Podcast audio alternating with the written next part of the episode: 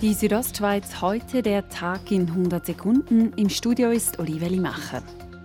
Der Bundesrat hat die geltenden Corona-Maßnahmen noch einmal verschärft.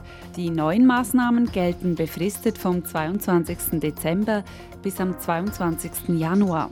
Ab nächsten Dienstag werden somit alle Restaurants, Kultur- und Freizeiteinrichtungen geschlossen, ebenso Sportbetriebe. Im Freien darf Sport in Gruppen bis fünf Personen weiterhin betrieben werden. Die Bündner Restaurants müssen also laut Bund bis zum 22. Januar geschlossen bleiben. Beim Präsidenten von Gastro Grabünden, Franz Sepp Galuri, löst der Entscheid Enttäuschung aus. Ein kleines Türchen sei noch offen, dass man mit tiefen Fallzahlen trotzdem die Restaurants früher wieder öffnen könne. Aber dann müssen halt alle die Maßnahmen wirklich einhalten, auch die Bevölkerung. Und da muss der Kanton nochmal einen Appell einfach an die Bevölkerung machen. Über Skigebiete entscheiden weiterhin die Kantone. In Grabünden bleiben sie offen, so der zuständige Regierungsrat Markus Gaduff. Ich gehe nicht davon aus, dass Skigebiete Treiber sind von der nationalen Mobilität, die wir haben. Auch die Anzahl Personen, die sich gleichzeitig in Einkaufsläden aufhalten dürfen, wird weiter eingeschränkt.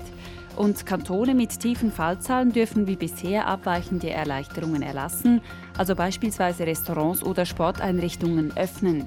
Maßgebend sind hier insbesondere eine Reproduktionszahl, die unter 1 liegen muss. Außerdem müssen die Neuansteckungen im 7-Tagesschnitt unter dem schweizerischen Durchschnitt liegen.